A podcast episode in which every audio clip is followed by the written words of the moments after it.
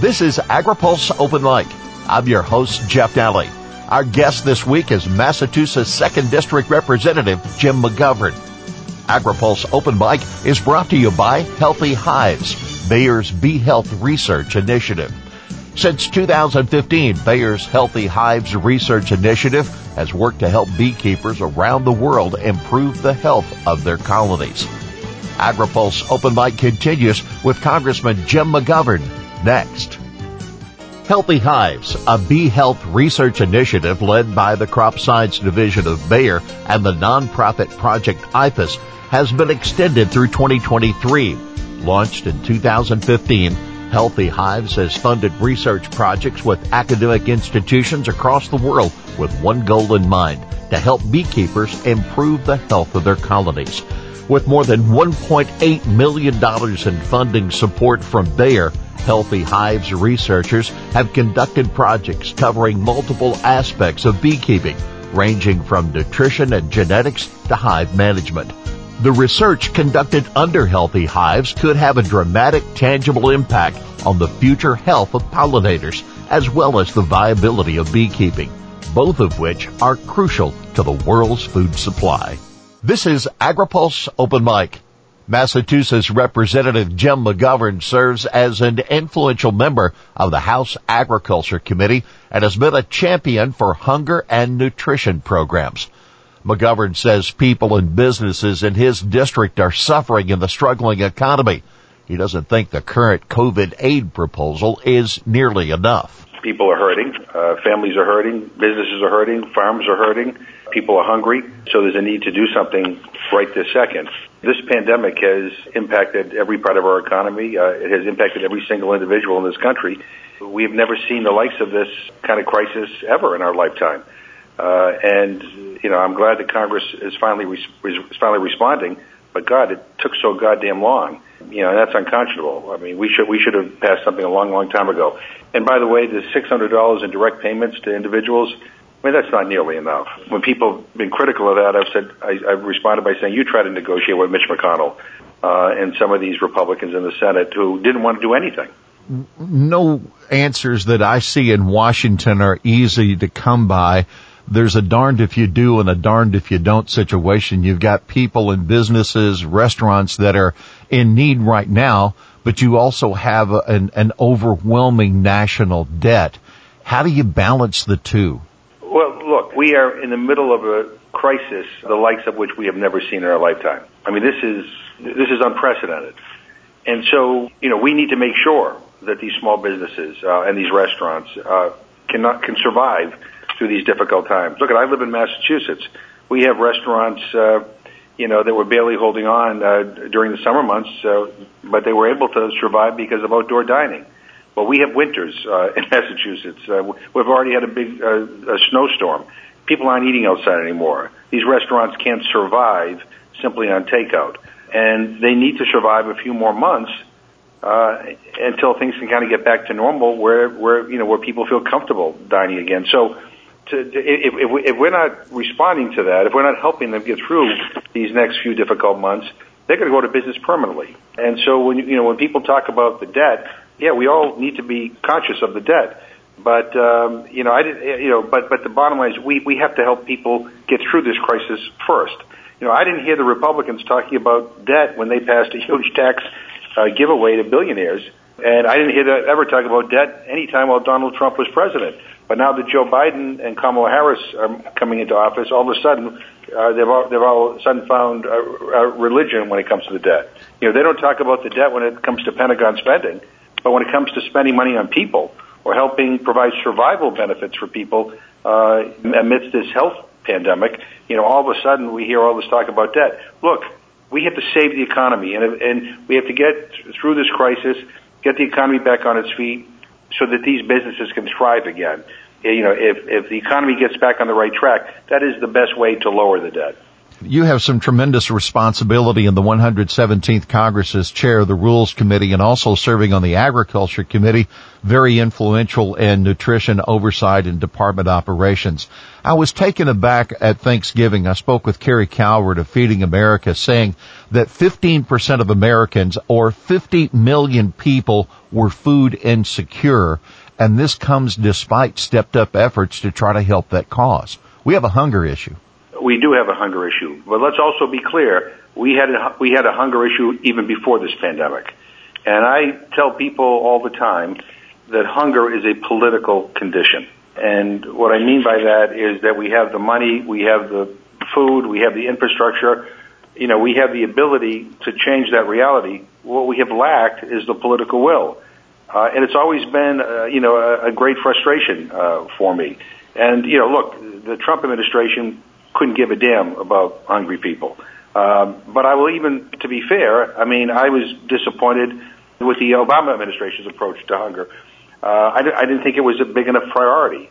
And one of the things that I'm asking uh, the new administration to do is to focus on this issue um, in a way where it's a priority. I want them to convene a conference on food, nutrition, and hunger. You know, the first and only White House conference on food and nutrition was held back in 1969 when Richard Nixon was president. Uh, but you know, food insecurity uh, and and health are, are directly correlated, and uh, and even after the, the uh, even long after this pandemic ends, this country is going to continue to face structural issues that link hunger to the rising costs of food and and health care. Uh, you know, increased diet-related illness illness rates and, and poor nutrition. All this stuff is interrelated. So we we we need to uh, we, we we we need to we need to prioritize this issue in a way we haven't done. And look, I've also, you know, I've also called for a hunger czar, or my friend Chef Jose Andres has called for a food secretary. Whatever it is, there ought to be a point person in this new administration that uh, that every day gets up and figures out how we deal with this issue, um, and and and is, is somebody who can bring the various agencies and departments together. Look, we have plenty of food, um, and America is a land of plenty. Uh, farmers are amazing, uh, and but politicians have been the problem, and we need to we need to fix that. And uh, and I think the president of the United States uh, can play a major role in changing the parameters of the discussion. So let's flesh that out just a little bit with regard to a hunger czar. I saw the letter that you sent to the to the uh, president elect, and and I noted the the phrase of a national strategy to reduce food insecurity. Where does the czar fit in the pecking order of the cabinets that are in Washington and the people that could be called to action on this issue? What would the yeah. czar do? That person, you know, should have the authority to be able to work across departments and agencies to help us develop a holistic and comprehensive plan to effectively deal uh, with the issue of food insecurity and hunger in this country. I mean, one of the challenges, and even in Congress, is that you know the SNAP program falls under the Agriculture Committee. Then you've got uh, you know uh, school meals falls under Ed and Labor, and then we have you know various other food and nutrition programs that fall under other committees' jurisdictions. So we don't have one committee that just deals only with issues related to hunger and food insecurity. You know, and so, you know, congressional committees sometimes have silo mentalities. So do agencies and departments in every administration that I've ever, uh, ever seen. So we need somebody who can have the, the, the power uh, uh, to, uh, to to bring everybody together. Also, this is an issue of awareness, um, and we need somebody in this administration who will help build a, a, a campaign to raise awareness about the gravity of this issue, but also help build the political will so that we, we have a plan that we can actually uh, get the political support to implement it. Um, that's what I am envisioning here. And you know, and I, um, you know, sometimes people say to me, well, you know, I, you know, that, that's a nice thought, but is it practical? And, you know, and you just want to throw more money at this problem? Well, here, here's, here's my response to that. This is not about throwing more money uh, at this problem. Yeah, there's going to be a need to make sure that the benefits like SNAP are actually adequate. uh, so that people can actually put food on the table. I mean, as we know, the SNAP benefit is on average about a dollar forty per person per meal. I mean, that's, you can't even buy a cu- cup of coffee for that. But you know, but we're going to need to make sure that that is an adequate benefit. But we, we have to look at other things as well. We, we need to look at uh, uh, you, you know the, the fact that uh, of those who are eligible to work who are on SNAP right now, the vast majority of them actually do work, but their wages are so low. So, you know, that has to be part of the discussion. We need to make better linkages between food and, and healthcare. You know, the bottom line is that, uh, is that there are billions and billions and billions of dollars that we spend on avoidable, um, you know, uh, healthcare issues uh, because of lack of food or, or bad diets. Uh, you get kids who are hungry who go to school who don't learn in school. That that that school meal is every bit as important to that child's ability to learn as a textbook or a laptop. Workers who go to work who are hungry are, are less productive. Bottom line is hunger costs America trillions and trillions of dollars. So what I'm what, we're, what we also need to make sure people understand is that you know you know this is to solve this problem. Um, it is not only the right thing to do morally to help people who are struggling with hunger and food insecurity, but if you don't if you don't care about that and all you care about is the bottom line, you ought to get on the bandwagon with us because you can save um, you know uh, taxpayers trillions and trillions and trillions of dollars uh, that, uh, quite frankly, are, can be directly attributed to the hunger crisis in this country. I noted in the letter you suggested an increase in SNAP benefits from $16 to $30. Congressman, I have to be honest, $30 doesn't sound like a lot of money in this day and age. No, it, it isn't a lot of money, um, but the bottom line is um, it is a hell of a lot better than $16.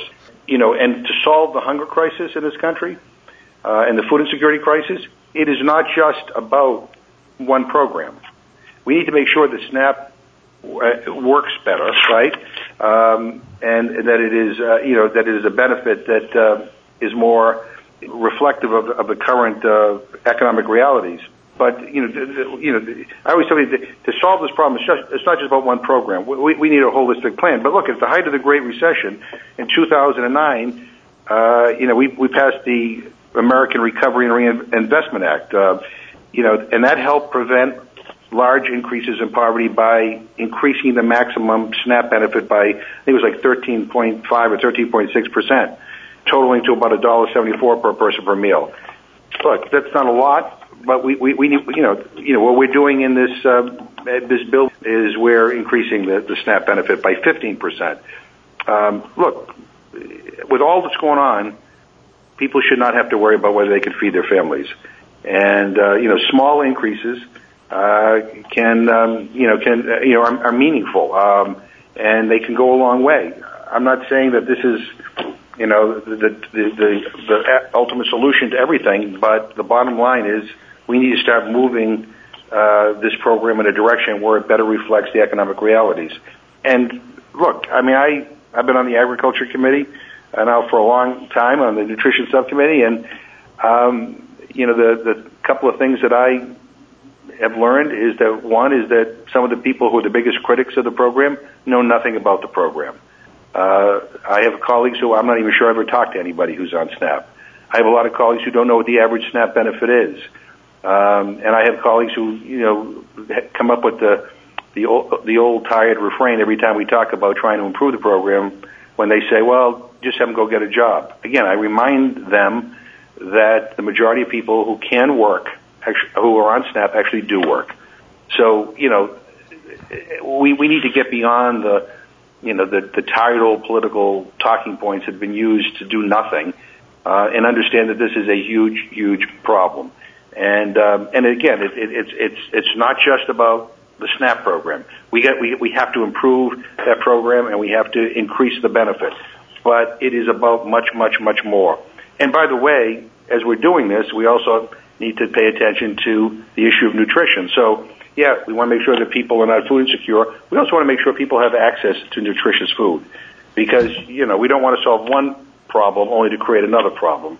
So, you know, providing people food that's not nutritious, um, you know, um, again, results in uh, healthcare challenges that, quite frankly, are very costly uh, and uh, increased suffering amongst uh, individuals. Congressman, what are your hopes for um, nominee Tom Vilsack coming back to the Department of Agriculture? What would what are what are your hopes and what perhaps are insights that you would offer to, for him for taking another round at the Department of Agriculture? Well, look, I know Tom Vilsack, and he's a good, uh, honorable, uh, decent man, and um, he did a lot of good at the Department of Agriculture. Um, I have to be honest with you, you know, uh, I didn't know he was uh, thinking of coming back, and you know, I I had thought that someone like Marcia Fudge or Kathleen Merrigan uh, would have been, uh, you know, uh, you know, were, were two people that I was I was um, uh, pushing, but nonetheless, I mean, I I think he's a, you know, I, I guess my my advice to him would be, uh, you know, think big. Uh, you know, Biden has a mandate. Um, he won this election convincingly by over seven million votes. Uh, and I would encourage him to get behind some of the suggestions that I have passed on to the president-elect and the vice president-elect. I mean, you know, prioritize this issue of hunger. Get behind appointing, get behind the idea of, of, of having a point person kind of organize um, and coordinate around this issue within the administration. Get committed to this uh, White House conference on food, nutrition, and hunger. I would like to see that conference, quite frankly, happen in 2022.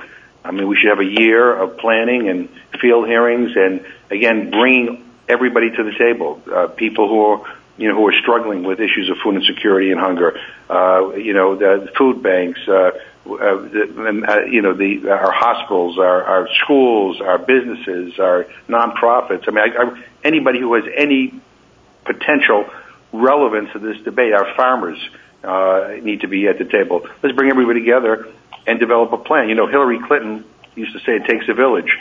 Uh, she was right, but you know, um, uh, you know, I say it takes a plan. And again, in, in that in that group that would be convened would also be people who are on SNAP. Uh, but you know, look, I, I I I don't want this administration to pay uh, lip service to the challenge of hunger in this country. Uh, you know, uh, enough politicians on both sides of the aisle have been doing that for too long. I mean, we have a moment to actually do something meaningful. Um, and quite frankly, I think if we do it right, we can build some bipartisan support on this. Uh, but uh, we, we, we have to we, we have to prioritize this. This has to be uh, something more than just a press release or hey, I you know, I, I, I increase SNAP benefits. It's, it's going to be more than that. What are your thoughts about the food box program, and is that something that you would continue in this new administration? Yeah, well, I mean, the food box program has has, has been fine. You know, it is a little bit. Um, uh, I, I've had some constituents that have, you know, raised issues that it, sometimes they think, you know, with the with Donald Trump's name on everything, that it seems a little bit. Uh, uh, more more of a political advertisement sometimes. But nonetheless, I mean, I think the food bank pro- uh, uh, program has helped a lot of people.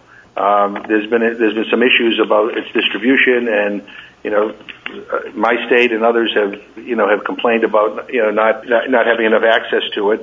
But look, the food box program highlights the inadequacy of the current safety net. I mean, the answer to ending hunger in this country is not going to be the food box program. You know, there are some systemic issues that are going to have to be discussed and dealt with, and obviously some programmatic uh, changes, as I mentioned, some in SNAP. But uh, you know, I we we have to get away from this notion that the only way you're going to solve hunger is you know by passing out food boxes, or quite frankly, relying on uh, charities and food banks. I mean, you know, they help deal with the immediate crisis but we need to figure out how to solve this in the long in the long term. If we funded existing nutritional programs, you know, I don't think we would need a food box program, but we need to go beyond that. You know, when you think about it, you know, we're the richest, most influential country in the world, and we have a hunger problem. And every one of us in Congress should be ashamed by that reality. And, and, and one of the things that I am absolutely certain of is that this is a solvable problem and it is solvable in a relatively short period of time if we establish the political will to tackle the issue. The issue of hunger is solvable. This is not rocket science. This is about political will. Politicians are the problem. They have been the problem on this issue, you know, for as long as I have been in Congress, and we need to mm-hmm. address that. You chair the Executive Commission on China. So what's your recommendation to this new administration and their dealings with the Chinese? Well, um, my recommendation would be that, that they should avoid the, the, the, the harsh rhetoric and the, the, the, the, constant trade war tantrums that we have seen, um, you know, happen, you know, under this administration, um, and try to figure out a way, you know, to, uh, you know, to get a more reasonable policy, you know, for, for our farmers. I mean, the bottom line is, you know, we, we need to get back to making sane decisions about trade. Uh, and, you know, this outgoing administration's approach to helping farmers didn't really help anyone the way they claimed it would. I mean, they helped the largest producers, but quite frankly, what I worry about is the medium-sized farms and the small-sized farms. And China, unfortunately, has become some an adversary. I, I co-chair the Human Rights Commission. I'm constantly highlighting how China exploits labor uh, in a way that violates uh, human human rights of uh, of their people.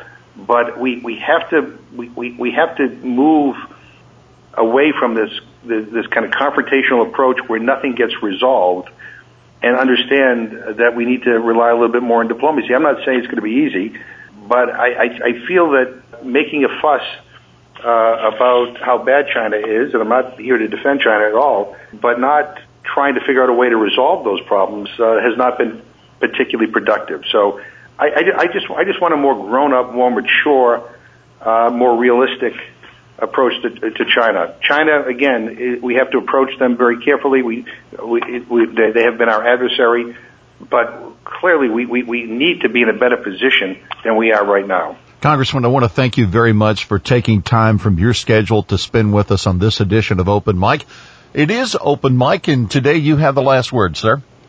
Well, I guess my last word uh, would be kind of where we began on this issue of hunger. I mean, I hope that uh, those who are listening to this will, you know, will will join in the effort to uh, to try to get the next administration to make hunger and food insecurity and nutrition a major priority. Um, get behind this idea of a hunger czar or a food secretary, but get behind this idea of of getting the White House to do a conference on food, nutrition, and hunger.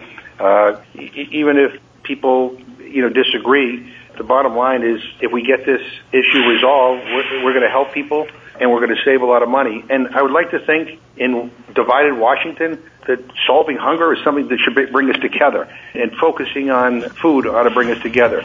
It helps people who are struggling. It helps our farmers. It helps our country. Uh, and I think we have a moral obligation to move in that direction. So again, thank you for the time and uh, look forward to talking with you soon. Our thanks to Massachusetts 2nd District Representative Jim McGovern, our guest this week on Open Mic. AgriPulse Open Mic is brought to you by Healthy Hives, Bayer's Bee Health Research Initiative. Since 2015, Bayer's Healthy Hives Research Initiative has worked to help beekeepers around the world improve the health of their colonies. For AgriPulse, I'm Jeff Daly.